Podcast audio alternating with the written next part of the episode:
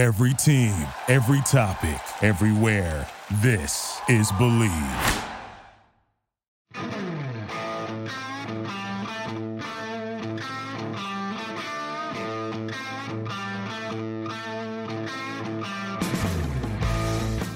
All right, welcome to the third episode of the Blue Note Podcast, one-stop shop for all things St. Louis Blues, episode number 3, the Bob Gasoff episode, a great St. Louis Blue for limited time due to a tragic event, but a very, very tough and good player in his time in St. Louis. Episode 3 of Blue Note Podcast and the Bleav Network, as we are ready to rock and roll.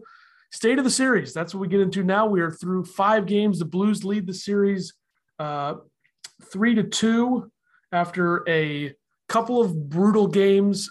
We covered game 3, was it, that we talked about, I Bleav, in the last episode, episode 2. I think we did that Saturday. Game 4 was Sunday. Big bounce back in game 4. Even bigger game in game 5 on the road. So now the Blues have a chance to shut this thing down and end the series tomorrow, Thursday, May 12th, at home, with a chance to put the series away. Their first chance to put a series away since Game 6 of the Cup Final in 2019. They lost that game, obviously, winning Game 7 in Boston. But then you also had the last time they had a chance to do it at home before that was Game 6 Western Conference Finals against San Jose, and they took it to them. So Blues with a chance to end this thing tomorrow.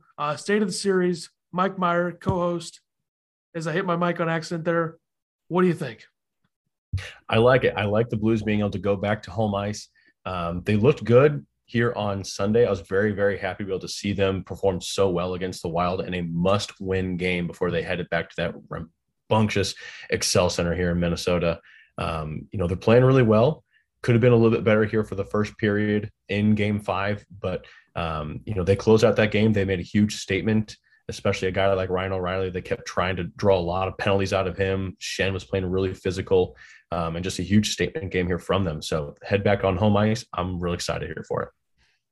So before we get into the whole thing that I got going on with a certain Minnesota Wild writer, and there might have to be an explicit tag on this episode. So if there are children listening, you might hear some stuff that you're not going to want to hear. So that's part of this. So the other thing with the recent games, we'll go over this now before we get into the whole thing with myself and the unnamed, as of right now, Minnesota Wild writer. Game 5, big hit on Kyrou during the first period. Leddy nearly sent back to the fourth grade, as you wrote on here, in a hit attempt. Surely could have been labeled as charging. By the way, how many times am I going to see a Minnesota Wild fan on Twitter bitch about charging? I mean, Jesus. At some point, there is a line, but I don't really see very many hits that are crossing that line. It's the playoffs. I don't know how they don't understand this. It is the playoffs. So the fact that we have people whining about hits seems a bit ridiculous to me. I think that the problem here is that maybe Minnesota Wild fan, and I don't want to talk too much smack before this series is over, but maybe they're just not used to this. Maybe they're just not used to playoff hockey. Is it something that you start picking out, especially when you're down? You start picking out all the little things. I should have been able to get that call here against me, or, this call here should have been made. Why didn't this happen? Why didn't that happen? You try to be able to pick out any single thing possible to try and help your team and justify why the team didn't win. So it's easy to be able to see, the Wild fans here to be able to complain, because I'm sure, if the shoe were on the other foot, the Blues would be able to easily pinpoint things that happen with the Wild that we can be able to say, that didn't happen. This didn't happen. We didn't get that call, and be able to justify why we are now down here 3-2. So, Leddy was, I think, real lucky that hit attempt on him in the second period missed. It ultimately dislodged the glass if you watch the game. And that's something, it could have ended his game, and probably sent him back out for the rest of the series. So, very, very fortunate he missed that. Yeah, for sure. And I just don't understand. Like, there was somebody in our podcast Twitter account, by the way, you could follow it at TBNPOD, TBNPOD on Twitter, of course. Lots of things going on there.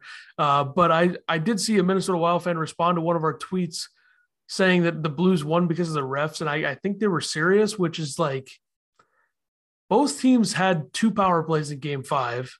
Minnesota scored on both of them. They didn't score anything 5-on-5, and the Blues scored on one of them.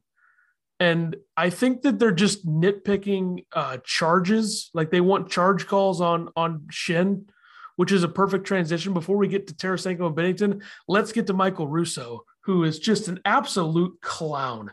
Like the holier than thou of, oh, Schen's been doing this the entire series. He's been hitting guys or going after guys, dirty plays. I mean, shut up.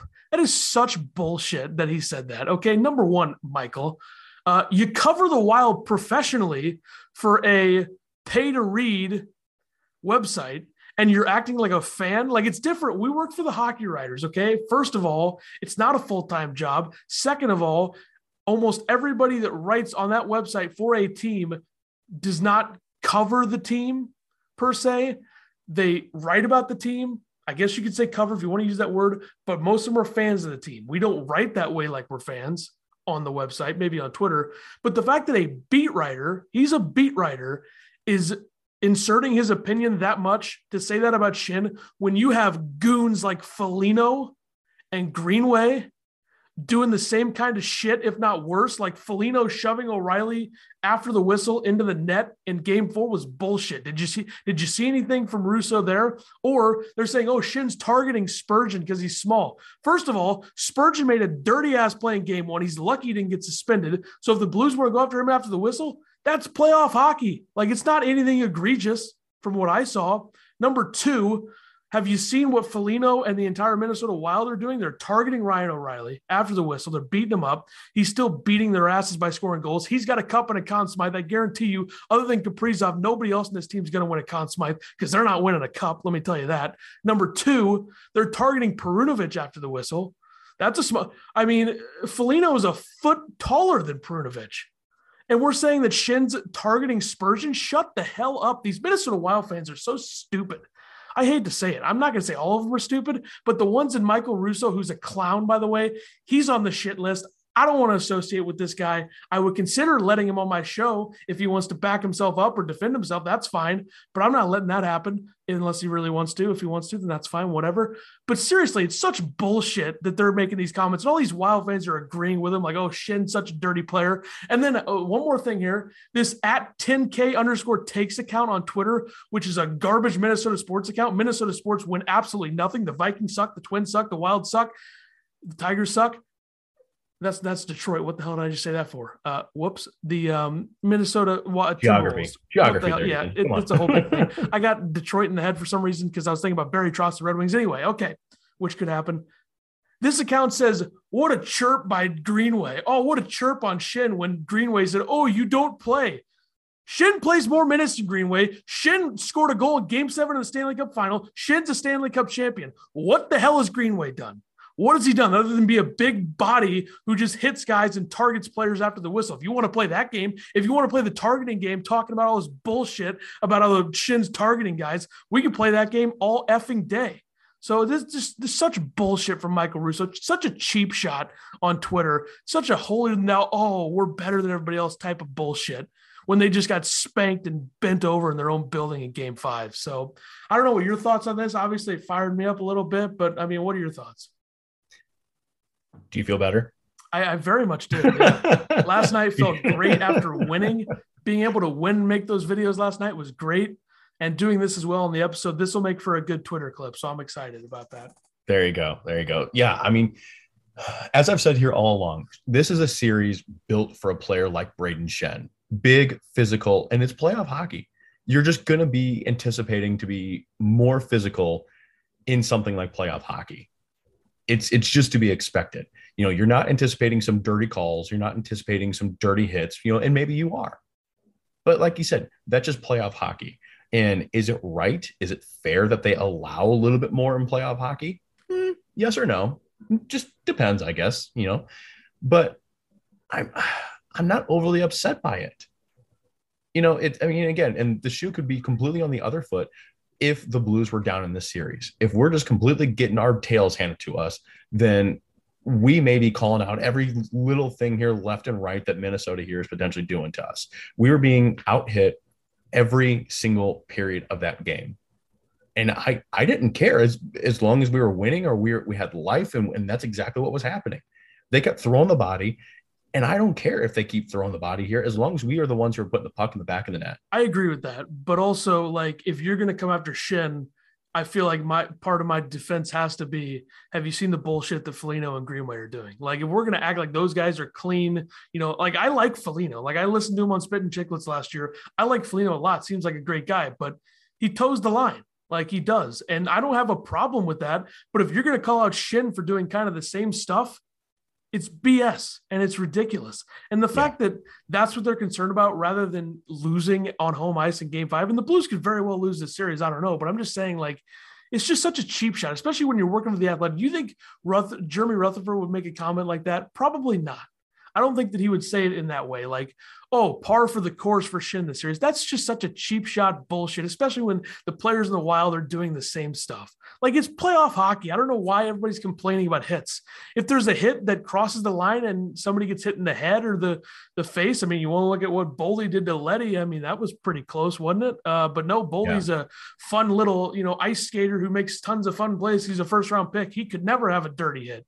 I mean, it's just so dumb. The whole thing's a joke. I cannot Bleav that we have this contested – tight series, 3-2 Blues, Vladimir Tarasenko, a huge third period. We'll talk about him in a moment, but then we're talking about hits and the refs, and the refs stayed out of the game last night. I thought that was great, especially especially for the Blues on the road. They're able to play pretty much a stoppage free third period. So that was huge.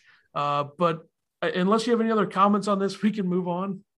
You know, I just to add to your point here, like about the refs, you know, I hope that they, and I wish that they would have been staying out of the way as much as they have been throughout this entire series, because especially in game 1, you know, there are penalties left and right, but that was in game 1 over every single series to start the playoffs. So if the refs could call the big things, let them play big boy playoff hockey, which this is what this series has been the whole time. Let them play the game. And let the players on the ice dictate what they're going to do. Let them police it. If there's any big thing, obviously call it. You know, there was something early in the first period. There was a tripping call. I think it was on Minnesota. It didn't look, I mean, it was a very, very soft call, you know, and ever since then, they really, really let up as far as, you know, what was being called and what wasn't. And I think that's what was starting to make Minnesota fans here really angry. And if you're just going to call soft calls all game, call them. Call every single one. You know, let them have 10 penalties apiece. But if you're just going to let some stuff go, let them be able to play playoff hockey, then you need to let it go. So that's all I'm going to say here. I would 100% agree on all those points for sure. All right, let's get to the other two things here. Vladimir Tarasenko with just an enormous third period. I saw a lot of people on Twitter calling him out like, when's Vladdy going to show up? And he showed up. And I mean, the second goal was a rough one for Fleury. I think he's probably got to stop that. That was it was a great shot, good snipe, but that was pretty far out there. I think Fleury would probably want that back, but Tarasenko showed up. Yeah, the second one, that was a laser. It was, but I mean, there wasn't that much traffic and it was pretty far out, but hey, that's a vintage Tarasenko goal. His shot is still good. So, so thank you to the Seattle Kraken for not taking him. Thank you to teams for not matching Armstrong's price. So I'm glad he's still here, no doubt. I think there was a tweet I saw last night that's saying Tarasenko is kind of becoming like an underappreciated St. Louis sports icon. Maybe not icon, but legend. I mean, he won a cup here. He's going to be top 3 goal scorer of all time to play here. He's not going to ever surpass Brett Hull. That's just it was a different game too. But he's going to be up there for that. I'm really happy he was able to win a cup here. I'd like to continue to roll in these playoffs with him. But just a great game from Vladimir Tarasenko. 3 goals, natural hat trick in the third period. So your thoughts on that, and you have a couple other comments here. Tarasenko looked fantastic, you know, and I don't know what was said between the first and second periods, or even the second to the third periods here at this point. Berube lit a fire here underneath of him. And I don't want to be able to make this huge, just Russian connection here between the two, but you know, the Wild have had their Russians going the whole time, you know, especially with Kaprizov. He has looked like a man possessed this whole series. Best player in the series. By far. Yeah. The Blues just have not gotten much production here out of their Russians. And again, I hate making that statement here at this point, but you know, that just, you're going to compare Tarasenko and Kaprizov. You just will. And then even throw Buchnevich here into that mix. And we just haven't gotten a lot of connection here from them. We have not gotten much production out of them. And so I love being able to see a guy like Tarasenko just take the game over and put the team on his back and just start lighting up Fleury. You know, when he scored that hat trick goal, I don't know if you saw this here on Twitter. The Blues Twitter actually just posted two photos that actually seemed to have Husso's hat thrown onto the ice after the third goal. So my question here to you, do you think he keeps that hat? Do you think he's aware that Husso threw the hat, and does he keep it? That's a great question. I don't know. I feel like that hat's probably gone forever. And I guess somebody who picked, like, did Tarasenko pick it up or did the Wild people pick it up? That's a great question. I mean, I'm sure that Husso is not, you know, searching through, you know, his couch cushion trying to find money for another hat here at this point. But, boy, it would be fantastic if you found out that little nugget that Tarasenko was able to get that hat from Husso and says, nope, this is mine. There's a chance. And before we get to Binnington real quick here, I mean, you're not getting the goals from Pavel Buchnevich, but he made two incredible plays last night on the behind the net one to set up. I think that was that first goal. Yep. And then he picked the pocket of, I can't remember who that was, maybe Spurgeon or Dumba, picked the pocket of them, passed it to Tarasenko on the empty netter. And then obviously Barbashev, same thing. I mean, you're not getting much of the production, but you're getting, you know, what he does, which is he's a quality two-way player. And he made a nice little drop pass to Tarasenko, knowing that that's probably the best chance to score there. So just give it to Tarasenko and let him do it. And he did it. And I think that the two lines that I really like that I think are really going to pop, hopefully in Game 6, would be Buchnevich, Barbashev, Tarasenko, the Russian line, getting those guys back together. And I think that Saad, Thomas, and Kyrou could be really good. Like, we saw Kyrou finally throwing more pucks on net, especially last night. He threw one at the net, and then Saad tips it in. So that was a big-time play. And I think Thomas will get it going, but we'll get into those guys soon in the episode as well. Let's go to Binnington now. He starts Game 4 and Game 5. The Blues win both. Binnington now the winningest goaltender in playoff history for the Blues now with 18 wins, passing Mike Liut. And I can't remember the other name because I wrote this in my article, takeaways article from last night. There's another name there that also had 17. I can't remember it off the top of my head right now, but Binnington, I mean, going into it, he technically had a quote, 9-game losing streak in the playoffs. Yes. But it was really, he had not won since Game 7. It was really 7. I mean, a couple of those were qualifying round games in the bubble. Like, it doesn't really matter. I guess it maybe mattered, but 7 real playoff games, if we're going to count the Vancouver thing as real playoffs, which I guess we can since it was a 7-game series. Yeah. But I'd say 7-game losing streak with an asterisk of 9. That's how I look at it. But you talk about making big 5-on-5 saves. He saved all 30 5-on-5 last night, and he saved 30 5-on-5 I Bleav, on in Game 4. So really, really good. Like what I'm seeing at him. Looks confident. Kaprizov probably would have about 8 goals in the last 2 games if Binnington didn't make some of those big saves he needed to. So, I mean, it's not – I think you could probably make an argument that especially in Game 4, the Blues in the first 2 periods were much better defensively in front of Binnington than they were in front of Husso. Now they kind of backed into their own zone in the third period, which is exactly what you can't do in a playoff game when you have a lead. They didn't do it in Game 5, but they did that in Game 4.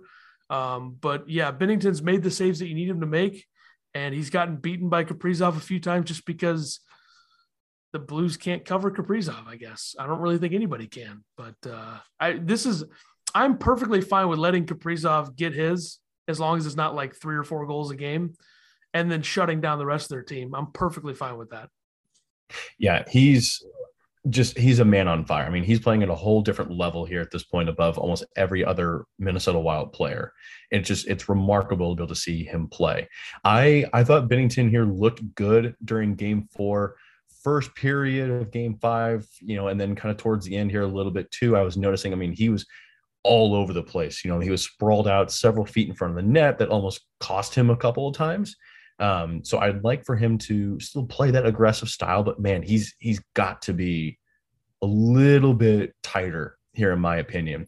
You know, he is 2-0 so far here in this series, stopping 58 of 62 shots here allowed, .935 save percentage, and an even 2.00 goals against average. So I think he's looked great. I don't see how you don't go back to him next game. I don't think that's even a question. I think you go back to him for a potential Game 7 too, unless he gives up like 5 or 6 goals and actually like bad goals. But I think the bigger question at this point, not on our side, but do they take Fleury out for Game 6? I don't think that they will, but I don't know. That would be you're thrusting Cam Talbot into a series. The Blues have great numbers against him too.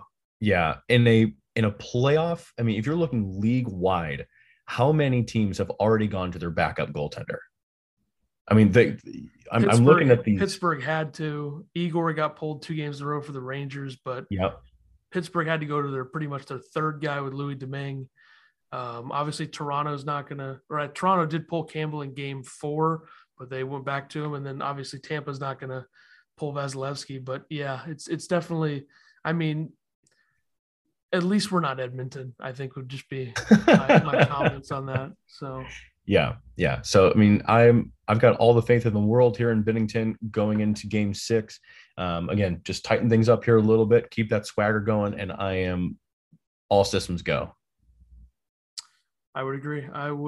All right, let's move right along here. Some player evaluation stuff for this next segment on episode number 3. So biggest surprise in the last 2 games, Games 4 and 5. I mean, who have you really, liked what they've been doing and how they've been performing in the last couple games? I think the Blues' biggest stud muffin, and I'm going to continue using that here because I absolutely love it.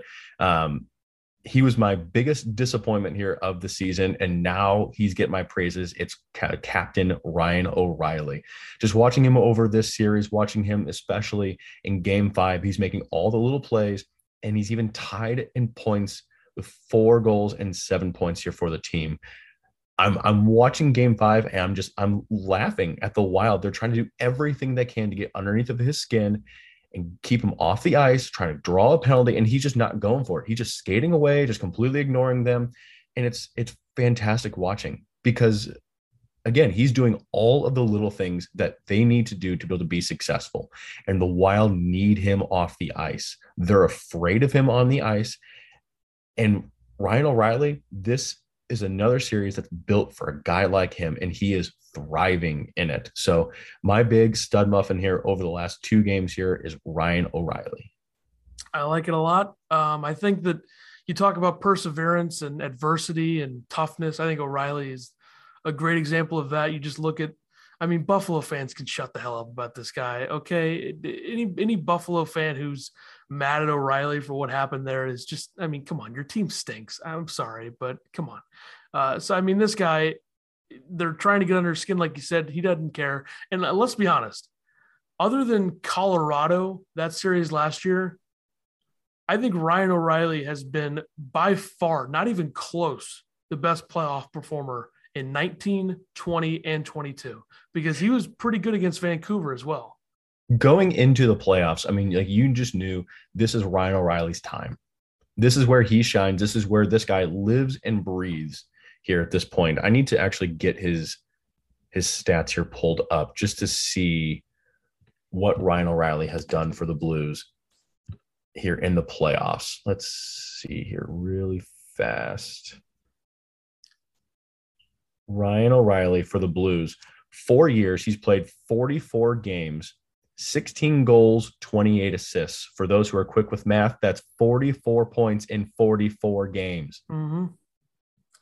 This man lives and breathes playoff hockey. And by the way, he had 5 goals in the Stanley Cup Final. So seems pretty good, pretty important stats there. Plus a Conn Smythe winner. So yes, go ahead, keep trying to get in our skin there, Minnesota Wild players, because you're never winning a cup or a Conn Smythe. Sad to say it, but you know, don't come after us and we won't come after you, I think is kind of the simple thing there. My surprise stud muffin, whatever you want to call it, Jordan Kyrou, just because I didn't know how well he would adapt his game into the playoffs. I think it took him a minute to get going, but the more aggressive he is with the puck, I think he's so much better. Like that goal he scored in game four was just absurd. I mean, he dangles through his legs, walks Dumba. I mean, made Dumba look like a fool there.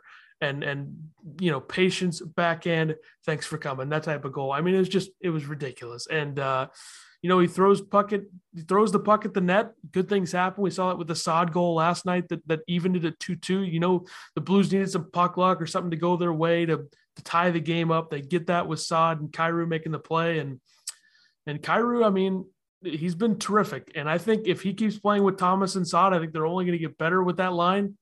I think that's a great line, potential to be a great line, because you look at the speed and the size, and Saad knows how to score goals. Robert Thomas knows how to dish the puck, and Kyrou can do both. So I think Kyrou has been great. Let's go to the other end of the spectrum, where it's going to be hard given the last two games and how they've played, but a disappointing player for you. I got to go with Matchbox 20, Robbie Thomas. He, like Ryan O'Reilly, I mean, this is really, really tough for me to be able to say. He's doing a lot of little things. You know, he's winning battles. He's winning faceoffs. He's dishing the puck out. You know, he's doing a lot of little things that are going to be able to help the Blues become successful. I just want to see him on the score sheet more, plain and simple. He's just not getting on the score sheet here right now. And the Blues need him. You know, they're not getting a lot of production here from a lot of players. And in order to completely close out the series and even look forward here to next series, you're just going to need production. And a guy like Robert Thomas, a guy like Jordan Kyrou, you know, and just go back here to your, you know, they've just got to get on the board here more frequently. And that's just plain and simple. Yeah, it's definitely different in the playoffs. I think they'll adjust. I think Kyrou's already starting to adjust. And I think Thomas will be fine as well. But before we get to the keys to closing out the series, let's talk a little bit about the defensive unit, which has been battered and bruised. Obviously, Torrey Krug probably done for the series and probably the playoffs, if we're being honest. If they move on, it doesn't look good for him. Scandella came back in game four, got hurt again, so I would assume he's done for a while. But I'm much more okay with where they're at right now, given some of the players that have drawn in and look pretty good. What are your thoughts defensively right now? You know, on our last podcast, we were singing the defensive woes here of this team. When you had a guy like Calle Rosén listed as almost like the number two defenseman available, I mean, what do you say? What do you say here to that? But you look at it now, man, Rosén, his simplicity and defensive awareness that I'm looking at, you know, he prevented just one play during game five that he just stuck his stick out. I mean, and just caused it just to bounce out.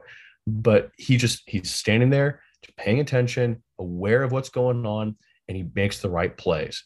Falk, Parayko, these guys are on another level here right now. Falk is averaging 27 minutes and 17 seconds. Parayko, 26-20 here throughout the playoffs. They are two of the top 10 in ice time in the playoffs here right now. And that's of the guys who are at least playing, you know, three games here right now. There's a guy, I think it was Brian Dumoulin. He played over 30 minutes, 36 minutes or something here close to that. I don't have the stat here just handy, but you know, he's only played here the one game.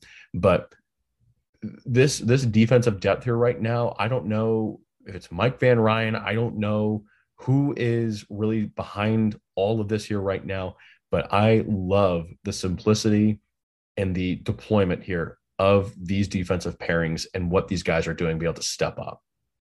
Yeah, I think Rosen's definitely settled in. He's a good skater. That's the thing with him. And making those simple plays will definitely help him continue that. I think Perunović has been really good. Made a couple plays you don't like pinching, but he'll learn. And he's been really good at moving the puck and making the simple plays as well.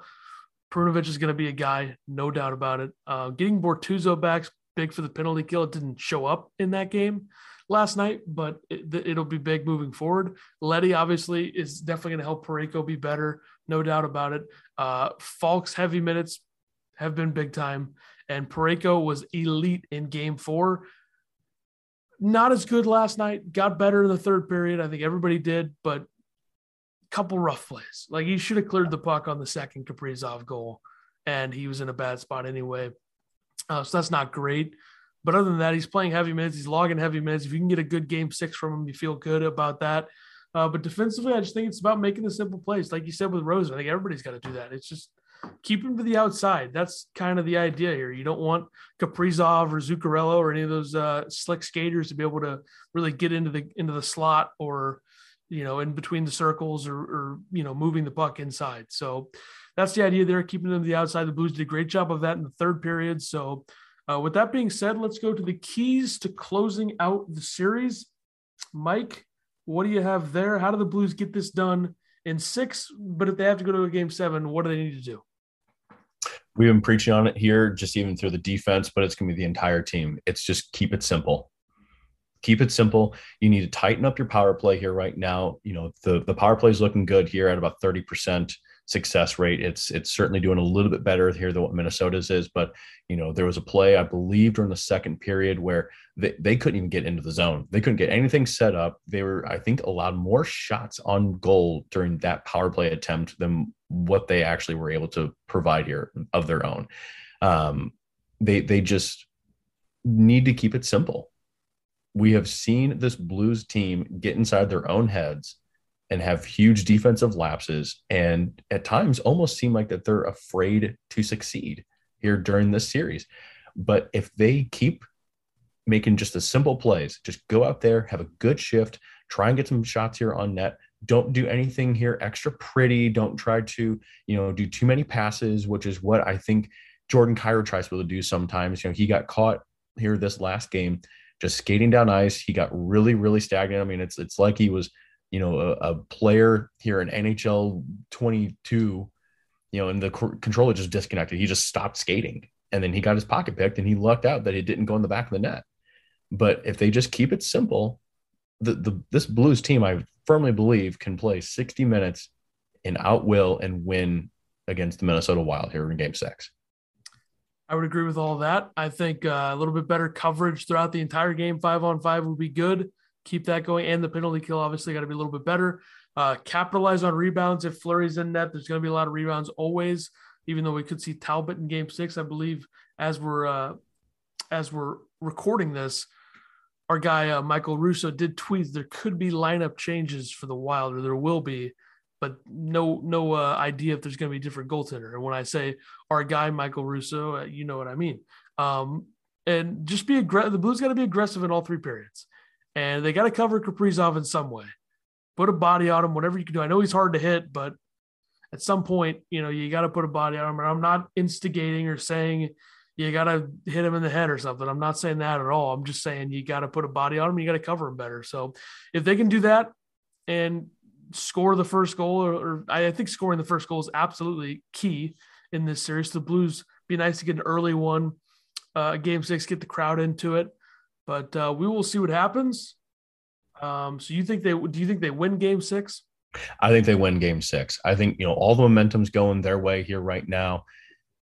The Blues, they have every single reason that they can win this game here right now. If the Wild here makes some changes, which I don't see how you don't, if you go into game six and you don't make any sort of line changes here at all, I don't know how you justify to your fan base, we lost the series and we still continue to go out there with the team and the lineups that we failed with.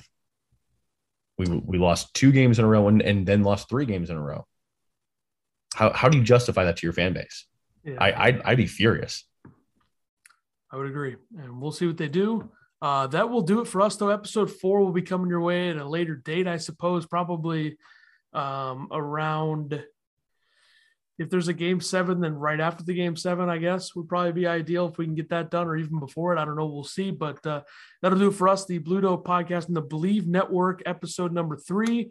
You can follow my Twitter at Ethan Carter SW. You can follow the podcast Twitter at TBNPOD. And Mike, your Twitter? At DangerPowers19. All right, that'll do it for us, everybody. We will see you for episode number 4.